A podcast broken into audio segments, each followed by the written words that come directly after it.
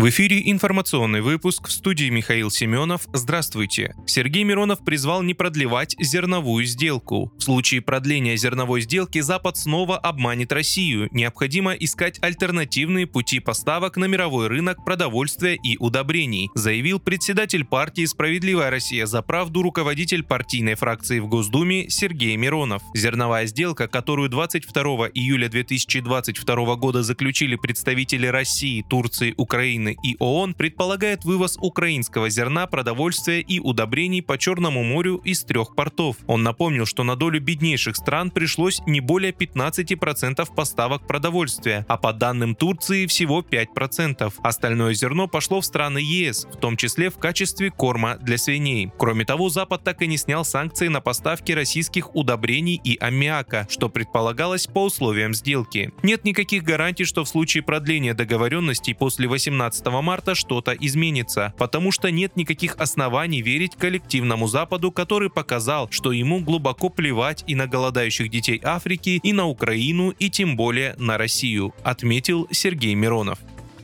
Власти подтвердили задержку рейсов Пулково после сообщений об объекте в небе. В аэропорту Пулково в Санкт-Петербурге задерживаются рейсы. Эти данные после сообщений об объекте в небе подтвердило правительство города в телеграм-канале. О том, что небо над аэропортом Петербурга закрыли, стало известно днем 28 февраля. Предварительно такие меры ввели из-за неопознанного объекта. В городе действует план «Ковер», который вводят в исключительных случаях. Это означает требование немедленной посадки или вывода из района всех находившихся в воздухе воздушных судов, за исключением военных и спасательных. Гражданские самолеты перед перевели в зону ожидания. На данный момент ограничение воздушного пространства в Петербурге снято, рассказал источник РИА Новости.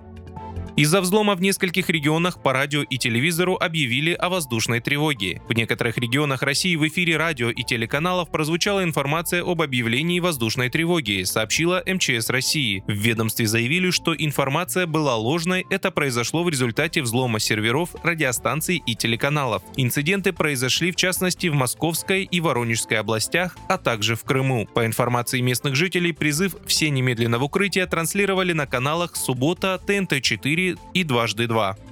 Стало известно о попытке беспилотников ВСУ атаковать российскую нефтебазу. Два беспилотника вооруженных сил Украины пытались атаковать нефтебазу в Туапсе. Об этом стало известно телеграм-каналу. По данным авторов канала, украинские беспилотники были начинены взрывчаткой. Они пытались сбросить ее на нефтебазу, но взорвались в 100 метрах от нефтехранилища. Никто не пострадал. Предварительно взрыв повредил здание бойлерной, рядом с которой также нашли две воронки глубиной около полутора метров. На территории нефтебазы после случившегося возник пожар пожар в хозпостройке. Его потушили меньше, чем за час. Вы слушали информационный выпуск. Оставайтесь на справедливом радио.